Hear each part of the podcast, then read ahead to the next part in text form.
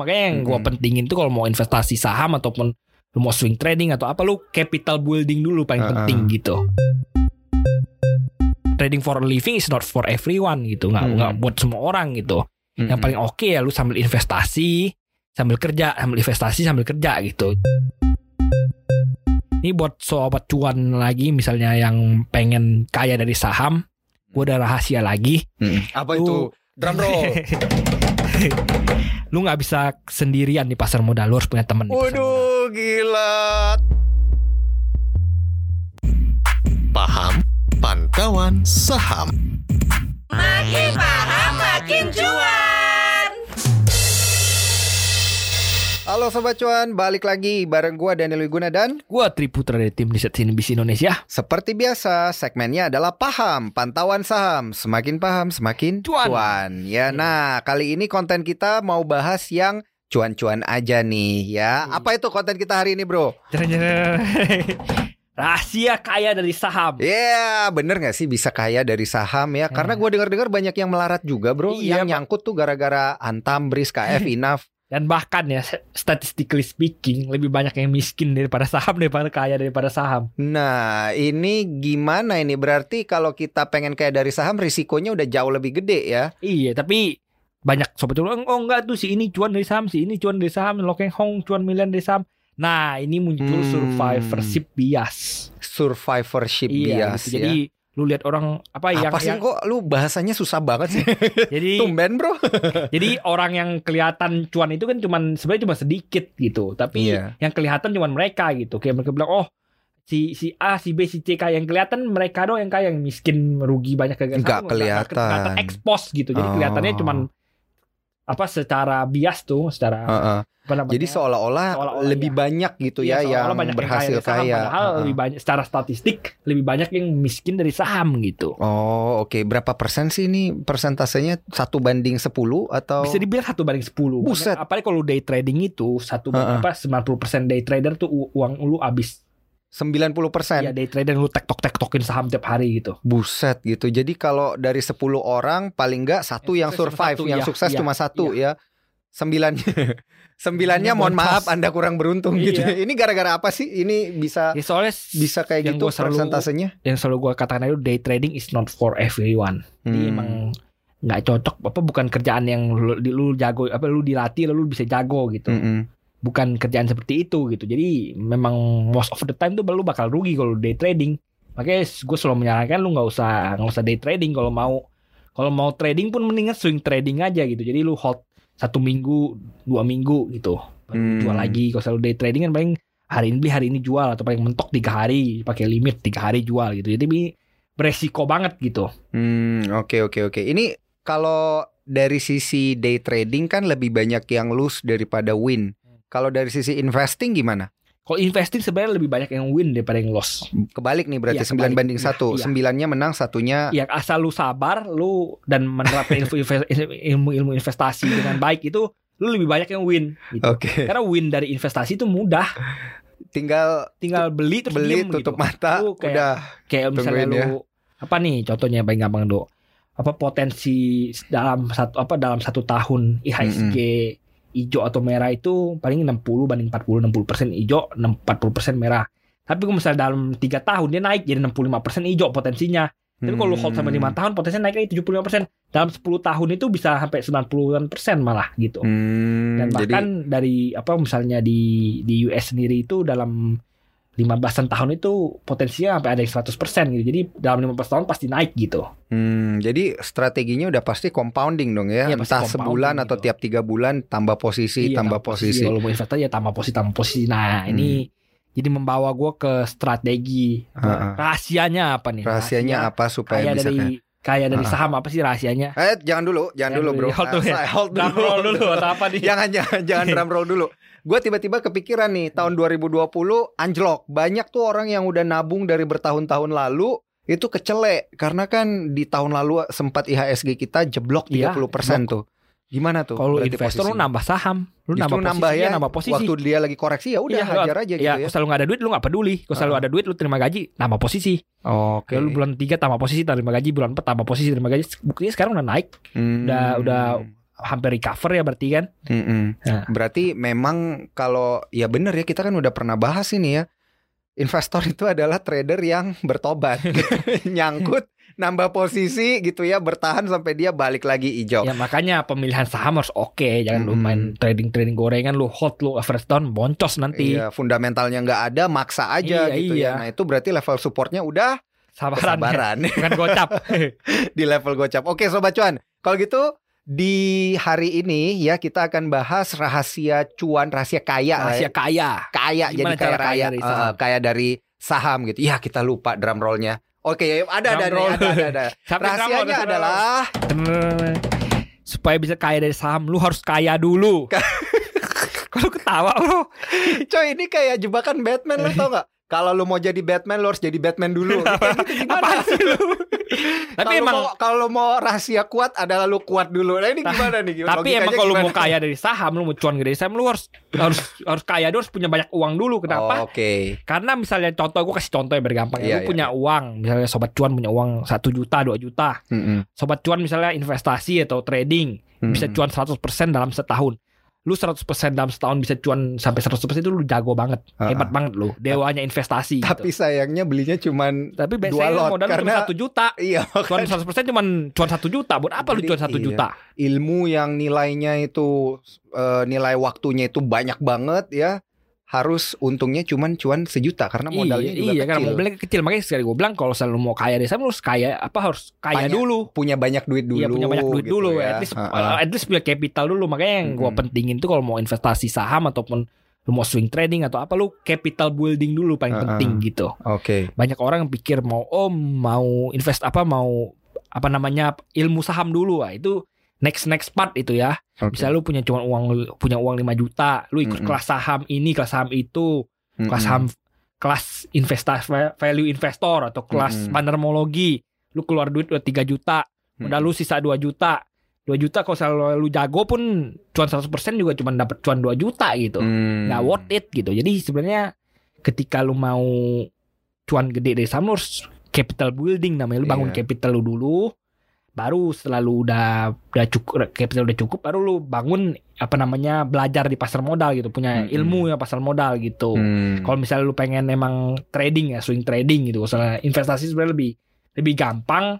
Lu nggak usah gitu pusing nggak usah ikut Mm-mm. kelas-kelas value investing apa segala sebagainya. Lu nabung aja gitu. Oke. nah kalau lu mau nabung sambil ke- sambil ke- sambil capital building lu bisa nabung saham. Jadi ketika lu nabung saham kan lebih cepet kan compoundingnya kan gitu tapi yang paling penting emang lu capital building dulu harus bangun punya banyak modal dulu gitu. Mm-mm. Nah ini yang biasa sobat cuan itu miss ya. Iya. Walaupun modalnya kecil cuma 5 juta, 10 juta berharapnya pengen 1 miliar, 2 miliar. Mungkin karena ada survivor bias itu ya. Iya. Ngelihatnya itu targetnya udah salah.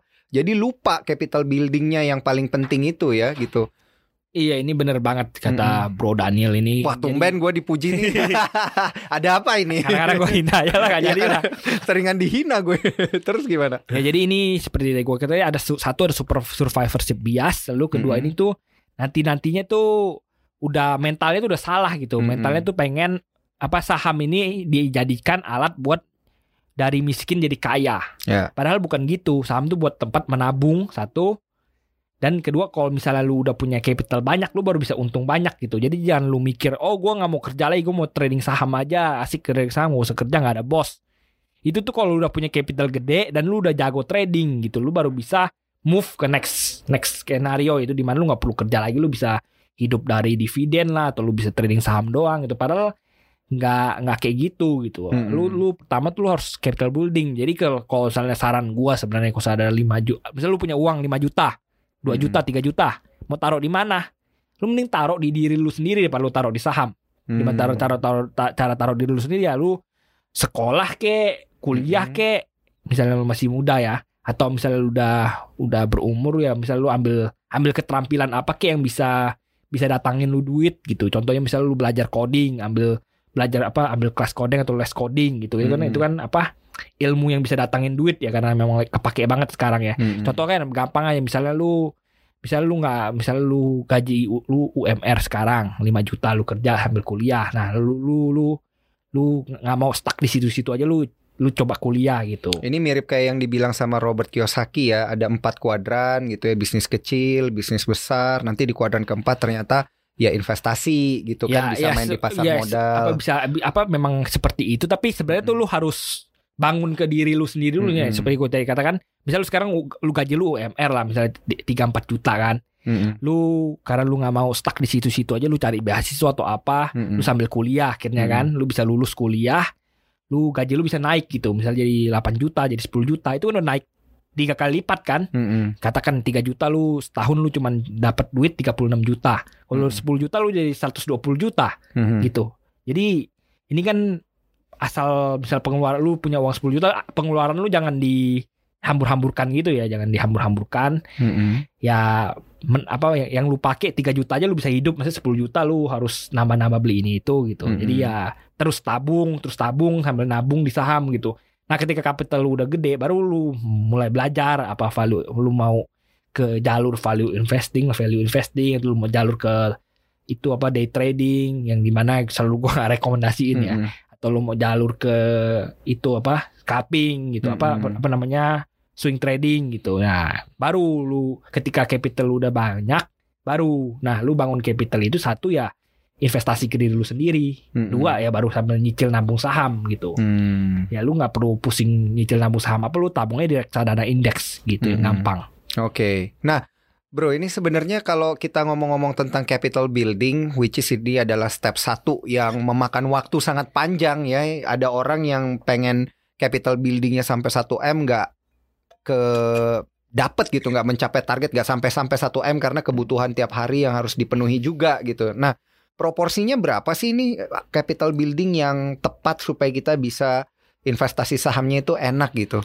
Ya ini sebenarnya selalu gue katakan ya ini kan sobat-sobat cuan mungkin masih muda-muda sekarang ya Mm-mm. masih muda-muda lu nggak usah fokus belajar saham dulu Mm-mm. lu masih muda lu belajar aja kuliah aja biar dapat beasiswa Mm-mm. gitu Mm-mm. beasiswa kuliah tinggi tinggi lah setinggi Mm-mm. kenapa karena menurut gue itu edukasi itu tuh eh, jalan keluar dari kemiskinan way out of poverty yang paling yang paling terbukti yang paling proven paling Mm-mm. cepat Tapi kalau barengan nggak apa-apa kan? Misalnya ya sambil kuliah, sambil nabung-nabung saham itu bisa. ya bisa gitu nah lu Mm-mm. sambil kuliah misalnya lu ada lebih supaya makin cepat capital building lu lu bisa tabungin di saham atau misalnya lu tabungin di Hmm. reksadana pasar uang yang aman nah Iya. supaya cepet lu tabunginnya di situ gitu Mm-mm. tapi akselerasinya ya, ya, kayak gitu ya. yang tidak perlu lu pelajari sangat mendalam dulu misal lu Mm-mm. value investing atau misal lu harus trading itu lu harus pelajari benar-benar dulu kan Heeh. makan waktu makan uang kan nah Iya, yang iya. lu lu yang low cost aja gitu Iya, yang, iya, low cost tapi oke Ah, gitu Nah ini nih yang biasa jadi kesalahannya sobat cuan. Nah, Belum ini- belajar Iya. tapi udah pengen kayak Michael Berry. Iya. Nah ini yang jadi kesalahan sobat cuan tuh menganggap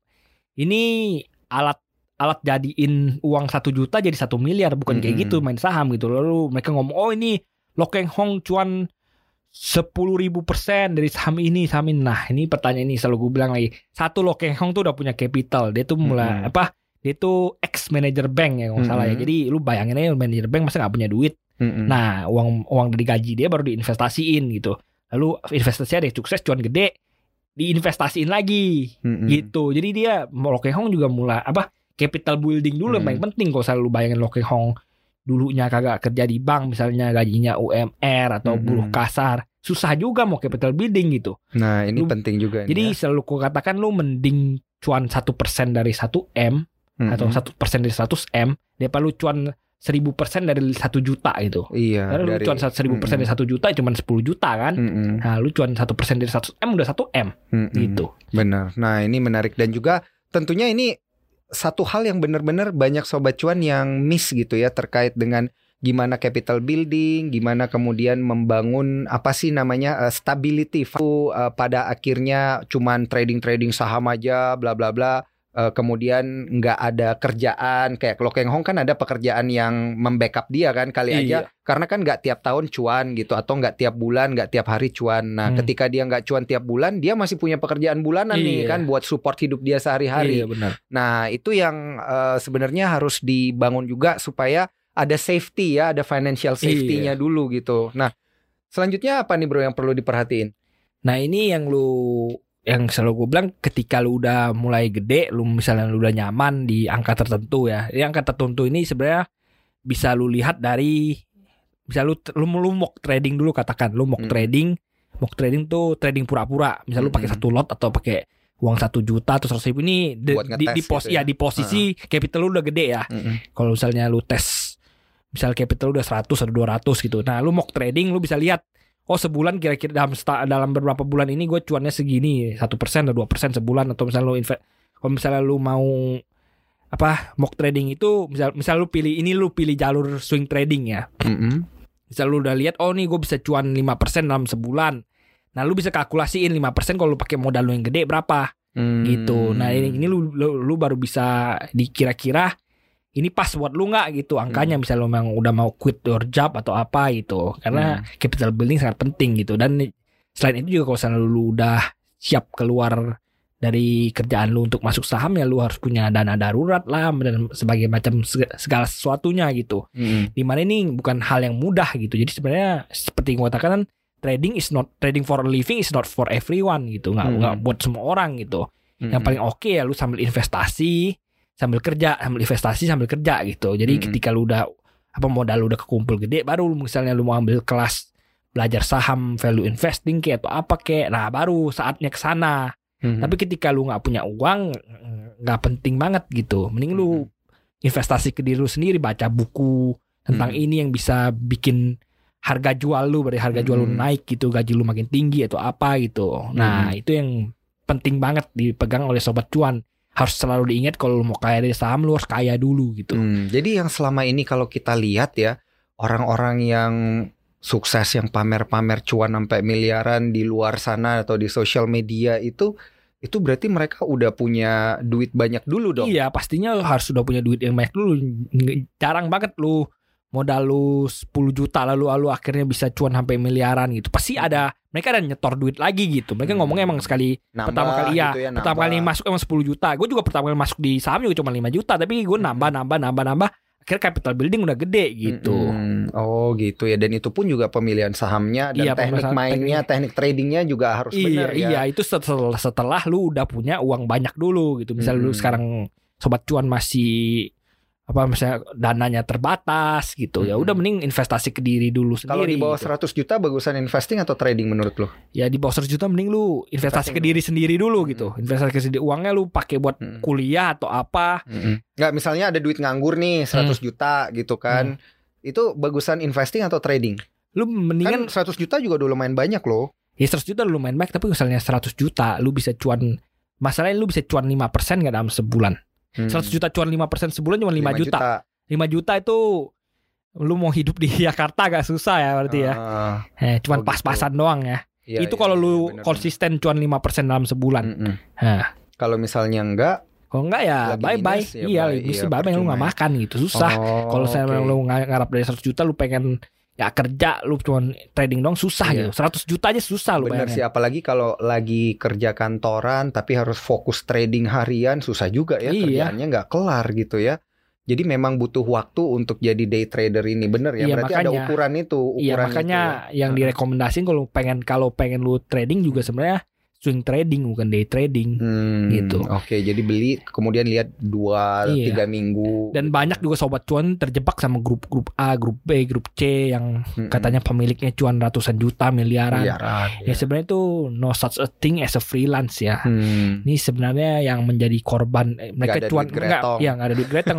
mereka cuan gede ya mereka makan duit orang, duit siapa ya rata-rata follower mereka gitu. Ah, ini mereka harus mereka mereka beli saham A di harga murah lalu kan mereka mereka pom-pomin lalu harganya naik. Ya dijualnya ke lu yang lu yang beli. Memang ada yang untung misalnya belinya di ada followernya beli di misalnya harganya sekarang 100 dipom-pom jadi 130 ada ada yang belinya cepet jualnya cepet. Cuman untung 2 poin misal 3 poin. Untung tapi sekali udah 100 130 naik lagi 135 longsor tiba-tiba Hmm. ke 110 yang banyak kan orang rugi gitu Mm-mm. Orang yang beli atas ya harus jual murah. Iya makanya terpaksa rugi semua. ya. Makanya Heeh. banyak banyak yang bilang oh grup ini jago, grup ini jago ya. Sebenarnya kalau misalnya dia jago dia nggak buka grup lagi, ngapain dia buka grup lagi? Hmm, Gitu. Iya iya main sendiri Iya, aja mending main udah sendiri itu- sendiri Itu aja. apa?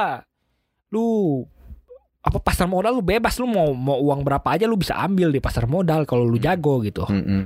Mau uang berapa sih tiap hari uang muter kan triliunan 10 Hmm. triliun tiap hari transaksi lu Hmm. bisa ambil 0,0001 persennya udah berapa Mm-mm. gitu tiap hari uang muter di pasar modal kita triliunan gitu Mm. gimana caranya lu bisa ngambilnya aja gitu jadi jadi misalnya emang ada yang jago ngambilnya dia nggak bakal buka grup gitu Jadi benar-benar jadi mereka orang- yang buka grup biasanya mereka cuannya dari grup dari bulanan grupnya gitu Ah, jadi orang yang benar-benar trading for living itu ya tergantung ya. Misalnya living cost living cost per bulan 30 juta. Berarti dia harus dapat 30 juta itu ya. Misalnya Iya, trading for iya, living iya, iya. kan. Jadi kalau mau dapat duit 30 juta itu modalnya harus berapa tuh 1 M kali ya? Supaya iya bisa Eh, 1 M eh, 30 juta berarti berapa tuh? 3 ya persen. tiga persen iya 3 persen Iya. kan? Wah itu lu lu berat. lu cuan 5 6 persen sebulan dari tradingnya itu udah jago loh udah bener. jago 5 Udah 6 jago. persen. Iya, 5 6 persen sebulan udah, udah tergolong jago ya. Kalau Dan misalnya- konsisten lagi. Iya 5, konsisten 6%, konsisten 5 6 persen per sebulan tuh udah tergolong jago. Iya, kalau modalnya 10 M misalnya, modalnya 10 M, eh, cuannya 5% udah 50 juta kan, kurang lebih gitu. Iya, 50 atau 6% jadi 60 juta. Nah, itu tergantung lagi balik lagi ke sobat cuan cukup nggak tuh 50 juta per Iya. bulan. Kalau cukup ya itu baru namanya trading for living gitu kan karena Iya. bisa memenuhi kebutuhan sehari-hari tapi modalnya bos 10 M gitu. Nah, ini dia ya eh, pentingnya capital building itu ya untuk ketahanan modalnya itu ya untuk Iya. ya untuk diputar supaya dapat keuntungan. Nah, tadi kan lu sempat bilang juga ada kesalahan-kesalahan umum dari sobat cuan ngikut grup yang ngalur ngidul gitu. Oh, ya? Ujung-ujungnya minus-minus. Habis itu tidak capital building. Nah, kesalahan lainnya apa nih? Ya kesalahannya yang menganggap ini apa namanya ini Kesalahan pasar judi ya, terlalu bukan- halu kayaknya. halu. ini Salah menempatkan tempat judi bukan tempat pandang iya gitu. tempat judi bukan tempat investasi kesalahannya Iya, iya, itu. iya, betul. Lalu selanjutnya yang tadi gua udah sebutkan bahwa ini mereka merasa pentingnya membangun ilmu di pasar modal dulu gitu Hmm. daripada ilmu eh daripada bangun kapital dulu. Padahal lebih penting bangun kapital gitu. Jadi sebenarnya ikut-ikut kelas A, kelas B tentang value investasi walaupun memang kelasnya bagus ya tentang atau kelas tentang bandar modal gitu apa sebenarnya nggak penting kenapa? Karena rata-rata lu belum punya capital gitu. Hmm. Jadi lebih baik lu apa namanya capital building kalau mau cari yang gratis banyak banget di kelas-kelas gratis gituan di YouTube di mana banyak banget yang mau ngajarin gitu kayak misalnya lu baca di CNBC, Cuap-Cuap Cuan Mm-mm. juga selalu mengedukasi Oh iya kalian para investor. Pastinya guys. Ilmu-ilmu gratis tuh banyak banget gitu. Jadi Mm-mm. kalau lu keluarin ilmu Kalau enggak DM Putra aja- aja deh dapat ilmu gratis. ya kalau misalnya lu pengen apa misalnya lu apa namanya sayang banget lu beli ilmu yang berbayar sedangkan ilmu gratis juga nggak kalah bagus dan ada banyak gitu. Mm-mm. Sedangkan lu masih perlu buat capital building kecuali kalau lu udah udah selesai capital building lu mau dapat ilmu yang premium ya karena kan Mm-mm. ilmu premium yang mungkin lu nggak dapat di kelas-kelas yang nggak dapat di tempat-tempat gratis lu bisa ke sana gitu. Hmm. Baru baru bela, apa beli lah baru dikatakan beli kelas-kelas tersebut gitu. Mm-mm. Nah ini sebenarnya ada yang menarik lagi dari gua sendiri karena gua tuh udah gede di gede gue dari, dari pasar modal ya. Mm-mm. Gue udah keliling-keliling sekuritas. Ini buat sobat cuan lagi misalnya yang pengen kaya dari saham, gue ada rahasia lagi. Mm-mm. Apa Lu- itu? Drum roll. lu nggak bisa sendirian di pasar modal, lu harus punya temen. Waduh, gila, tumben banget nih lu. Enggak, ini- banget ini bener nggak banget, karena- di pasar Karena modal. ini tempatnya tuh kayak kolektif gitu. Gue bukan ngomong apa bukan kayak- ngomong lu lagi single kan ini kan. Apaan Bukan- sih? Jadi lu butuh pendamping kan. ngawur lu. Oke oke oke terus terus. Jadi ini tuh ketawa sama produsernya tuh lu. Ya karena emang tumben. Nggak ada lah ngawur. ngomong kayak Kayak- Tapi emang kalau selalu di pasar modal lu sendiri tuh most likely lu bakal rugi gitu. gitu. Oke. Lu misal lu trading sendiri atau apa lu nggak ada bantuan dari temen lu gitu. Hmm. Ini teman dalam arti apa? Teman yang kerja di sekuritas atau Ya bisa jadi temen yang kerja insider sekuritas jadi teman ya apa nih? dari sekuritas biasanya mereka Uh-uh. bisa ada info tentang ini atau tentang Oh, itu gitu atau misalnya mereka ada ketemu saham ini lagi Berteman sama bagus. orang yang tepat. Iya berteman dengan kan. orang yang tepat gitu karena lu nggak bisa sendiri pasar modal lu harus punya temen gitu Mm-mm. dan temen yang benar-benar temen bukan temen dari grup grup gorengan gitu. temen yang suruh lu beli di level berapa Iya, tapi iya. dia jualan di Iya, level jangan sono cari kayak gitu. Dan gimana cara cari teman ini kalau misalnya memang sobat cuannya masih muda, punya passion di pasar modal, pengen kaya dari pasar modal, gue saranin ya ker- sila- boleh kerja di pasar modal. Enak banget kerja di pasar modal. Satu, lu bisa bersentuhan langsung dengan misalnya Mm-mm. contohnya lah, ini banyak orang yang buka-buka kelas bandarmologi, Mm-mm. kan? Mereka ker- pernah kerja di sekuritas bandar nggak? Nggak. Mm-mm. Mereka Nggak pernah semuanya, nggak semuanya, rata-rata Iya. nggak kan? Heeh. mereka pernah ketemu bandarnya langsung nggak pernah pernah ngomong sama bandar langsung nggak pernah tapi mereka Ya, bisa ngajar mungkin ngajar tapi nggak intens iya ya. tapi nggak bisa tapi mereka berani ngajar bandarmologi gitu Ah, ini. Nah, kalau misalnya lu bisa ya kenapa enggak lu aja misal lu memang punya passion pasar modal ya udah lu kerja aja di sekuritas Nah, ini sekaligus bandar gitu. bin- Iya, iya, capital sekaligus capital kan? building, Ha-ha. sekaligus ilmu building ilmu juga gitu. Iya, sekaligus iya. bisa networking juga. Lu Mm-mm. punya kenal teman-teman dengan apa yang apa yang punya memang punya kenalan dengan bandar-bandarnya, Mm-mm, lu kerja di sekuritas bandar misal lu udah punya ilmu, Mm-mm. lu bisa pindah ke sekuritas asing atau apa gitu. So, kalian bisa capital building.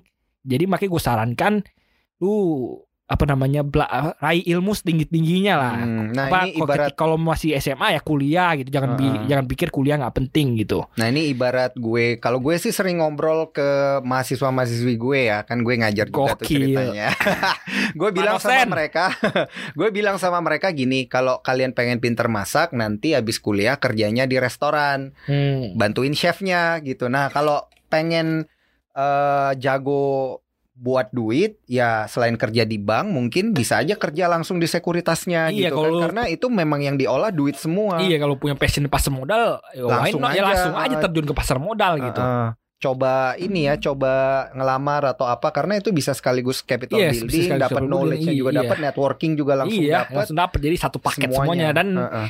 gaji di sekuritas juga nggak kalah sama Nggak kalah kerja ya. di Uh. luar malah tergolong tinggi Iya, asalkan iya, pendidikan lu mumpuni Heeh, gitu apa kalau sampai lulusan luar negeri lu bisa Hmm. kerja di sekuritas asing jadi investment banker itu Iya, iya, iya. lumayan lumayan gaji bisa langsung capital building Mhm. bisa langsung punya networking gitu jadi satu paket gitu kalau memang lu pengen kaya dari saham lu punya passion di saham gitu bukan cuma passion investasi atau misal value investing bisa terjun langsung ke pasar modal saran gue kayak gitu Hmm, ada dua sebenarnya ya berarti semudah itu tapi sesulit itu dilakukan Iya. yang pertama capital building which is capital building ini bakal makan waktu yang Iya. gede banget nah kemudian yang kedua itu adalah langsung kerja di pusatnya di Iya, sekuritasnya Nah, yang ketiga yang pengen gua tanyain, boleh nggak nih kan supaya kita bisa beli waktu, nih kan Hmm. supaya beli waktu dan langsung dapat pengalamannya minjem duit. Karena banyak ini sobat cuan yang berani minjem duit loh nggak kira-kira itu buat eh, cheating ya istilahnya, ya. Iya, langsung iya, langsung pengen benar. ngelangkah untuk capital building langsung pengen dilewatin, nggak mau kerja nggak mau belajar, dia pinjem duit langsung hajar pasar modal. pertanyaannya ini pinjam duit dengan bunga berapa biasanya pinjam duit di pinjol-pinjol tuh bunganya gila-gilaan Mm-mm. sampai 60-70 persen setahun gitu Kalau bayangin nggak nggak pinjam di pinjol deh, pinjam di keluarga misalnya. ya kalau misalnya lu pinjam di keluarga keluarga lu tajir why not Heeh. asal lu memang udah bener-bener belajar dengan strict ya saham ini lu udah apa udah punya capital apa misalnya dari dari orang tua lu ya udah lu manfaatkan kesempatan untuk belajar gitu Hmm. Ter- terlepas dari lu harus capital building sendiri juga dong Iya, iya, ya lu iya. gunakan kesempatan lu dilahirkan dari keluarga yang Mm-mm. oke dan mumpuni untuk belajar di saham gitu Hmm, tapi ya itu sekali salah juga yang ya. yang selalu gue sarankan kalau misalnya lu duit pinjaman jangan di tradingin jangan sampai swing trading juga sebenarnya nggak nggak itu nggak Mm-mm. nggak nggak oke lah untuk uang pinjaman nggak nggak apa nggak etis Mm-mm. juga sebenarnya lebih baik investasi aja Hmm. gitu Iya bener sih nggak masalah ya sebenarnya pakai Iya. duit pinjaman yang penting rasionya bener jangan Iya, kayak dipinjol bener. kan sebulan katanya ada yang sampai 30% bunganya bro gila ya. iya Berarti harus cuan berapa tuh? Cuan Makanya tiga nggak- persen nggak aja kita akal, iya. satu persen makanya doang. nggak masuk akal kalau lu sampai cuan apa sampai lu pinjam uang di pinjol terus lu judi apa lu beliin saham supaya bisa untung itu lu udah berjudi namanya udah bukan Hmm. investasi lagi gitu Hmm. Pinjam dari orang tua pun juga harus ingat Iya. ya. Harus ingat eh, rasio Ingat balikin. itu, ingat balikin gitu. Kalau nggak jadi anak durhaka lu, oh, maling kundang lu paling kundang lu lu yang kasih ide udah dari kaya, uang udah lu kaya lupa orang Kacau tua lu lu. jadi batu lu ntar lu. Oke, putranya sih nggak apa-apa jadi batu. Yang penting cuannya jangan jadi batu, masih bisa dicairin bro. Oke, jadi kurang lebih seperti itu ya tips dan triknya. Dan eh, ada lagi nggak nih tips dan trik rahasia-rahasia gitu? Ya sebenarnya kalau dari gue itu aja ya perlu diingat ya capital building. Selalu gue Mhm. ingatin capital building karena kalau misalnya lu cuan gede tapi nggak ada duitnya, capitalnya kecil ya percuma gitu. Iya. Lu makan tuh bukan dari 100 persennya gitu. Hmm. Makannya dari rupiahnya gitu. Hmm. Jadi ya memang harus itu selalu ditekankan Tap- dan kalau misalnya ada sobat cuan yang passion passionnya emang di pasar modal, misalnya masih muda, masih kuliah atau apa udah punya passion di pasar modal, boleh coba masuk ke sekuritas Hmm. atau apa regulator misalnya ke Hmm. BLI. Wah, habis Ah, ini iya. kayaknya para mahasiswa ini para sekuritasnya diramaikan sama mahasiswa Iya, gara-gara lu. Pada ngelamar semua di sekuritas gitu ya ya. kok selain sekuritas di regulator juga bisa belajar sambil apa jalan masuk yang pertama gitu. Hmm. Oke, gue kan gue udah udah pindah-pindah beberapa sekuritas sampai sekarang di media gitu. Jadi ya udah udah loncat loncat loncat loncat loncat ilmunya udah dapet gitu. Hmm, lebih banyak garam asam garam yang lu telan ya makan gitu asam ya. garam. Kemudian kalau lu lihat kalau lu lihat nih di Indonesia kan kita juga punya program yuk nabung saham gitu ya yang menarik anak muda. Kemudian selain yuk nabung saham banyak juga influencer-influencer kita atau para investor-investor kawakan kita yang masih muda-muda juga ini mengencourage nih para anak muda itu untuk eh, nabung saham ataupun trading ataupun lain sebagainya. Nah, ini pandangan lu seperti apa sih sebenarnya untuk program-program seperti itu? Ya sebenarnya paling oke sebenarnya nabung saham udah. Nabungnya Mm-mm. di mana kalau mau di reksadana kalau lu jiwanya resiko doyan resiko ya nabungnya di, re- di reksadana Mm-mm. indeks. Jangan di reksadana saham, karena reksadana saham banyak masalah kadang-kadang. Mm-mm. Di reksadana indeks Mm-mm. itu satu atau misalnya lu pengen low risk ya lu di reksadana pasar uang lebih Hmm. low risk gitu. Nah, capital buildingnya lewat itu gitu. Tapi yang lu jangan selalu lupakan lu bang invest ke diri sendiri, invest ke Hmm. diri sendiri, leher ke atas ya sebutannya biasanya di, di otak gitu, investnya ke diri sendiri di otak gimana supaya ke depannya lu bisa kerja dengan gaji yang gede. Hmm. Nah, gitu. Oke. Atau misal lu mau apa namanya? Misal lu mau kaya dari sini lu apa kalau misalnya lu gajinya kecil ya susah gitu karena kalau misalnya lu investasi ke leher ke atas itu susah buat Mm-mm. apa capital building Mm-mm. gitu. Jadi pendidikan tuh sangat diutamakan sekali kalau menurut gua gitu. Pernah nggak sih lu ngelihat ini pertanyaan-pertanyaan terakhir kita karena sepertinya waktu sebentar lagi akan habis atau udah habis nih? Udah mau diusir Oh, ya. udah mau diusir. ini pertanyaan ultimate gue sebenarnya. Pernah nggak sih lu ngelihat orang yang tidak capital building, yang dia juga nggak kerja di sekuritas tapi dia jadi miliuner dari saham? Jarang banget ya gue lihat ya. Hmm. Nah, kalau gua sendiri belum pernah lihat ada yang seperti itu. Kayak Lo Keng Hongnya seperti yang gue katakan pasti capital building dulu. Dia sudah kerja sama manajer bank kan berarti bukan cuma satu dua tahun lu kerja bisa jadi manajer bank kan. Mm-mm. Pasti udah lama kerja juga berarti capital building udah oke gitu. Mhm. Lalu misalnya kayak dari Warren Buffett juga dia udah mulai investasi dari muda gitu. Hmm. Jadi ya emang pasti akhirnya ada capital, capital Warren building Buffett semuanya. dimulai dari value investing dulu juga Iya, ya. Capital buildingnya di sana dia juga tetap jualan kerja sehari-hari. Iya dia juga kan. jualan kerja sehari-hari semuanya capital building gitu nggak ada lu trading apa kerja lalu trading saham terus cuan gede terus lu nggak kerja apa lanjut trading saham terus Hmm. apa nggak ada apa jarang banget diketemuin lah hampir nggak ada gitu kalau menurut gua Hmm, dan jadi ya juga- lu pas pilih aja jalan yang udah pasti-pasti aja Hmm. gitu Dan gue juga sarannya ke sobat cuan ini jangan eh, bagi yang baru belajar, baru masuk pasar modal jangan terlalu FOMO gitu ya. Karena ka- kan akan akan selalu ada eh, capital upside, akan selalu ada potential upside di saham-saham yang benar gitu kan. Kalau kalau misalnya nggak nggak apa namanya nggak jeli ngelihatnya kan pasti ketinggalan gitu dan juga jadi takut, jadi asal beli akhirnya rugi gitu. Jadi mentalnya dibenerin juga gitu kan ya iya jangan FOMO dan juga jangan takut belajar terus gitu ya kalau kata Iya, lu ya. iya. capital building, knowledge building, networking building ya gitulah. Dan juga eh, kalau si Putra relationship building kan apaan sih lu udah error lu Kan tadi- kayaknya kan tadi lu bilang kan harus Lu- ada temennya gitu lu habis diputusin cewek lu stres ya lu diputusin stres bro Cuan. Ini karena putranya mukanya udah serius banget ini Jadi harus gue gangguin dulu Gue udah Cuan. ketawa mulu bro Kurang lebih seperti itu ya. Jangan lupa pesannya emang simple, singkat, padat dan jelas dan tidak sulit untuk dilakukan. Cuman yang sulit adalah mencari niatnya gitu ya. Jadi sobat cuan nggak ada yang namanya freelance yang kayak Iya, lu bilang. benar. Kadang lu harus bayar dengan tenaga lu, kadang juga lu harus bayar dengan waktu yang lu punya. Oke, sobat cuan, thank you udah denger uh, konten kita di segmen paham pantauan saham. Semakin paham semakin cuan Jangan lupa dengerin kita selalu di Spotify, Apple Podcast, dan juga Google Podcast. Dan juga jangan lupa follow kita di Instagram at cuap underscore cuan. Gue Daniel Wiguna dan gue Triputra dari tim riset CNBC Indonesia sampai jumpa di konten-konten paham menarik selanjutnya. Bye. Bye-bye.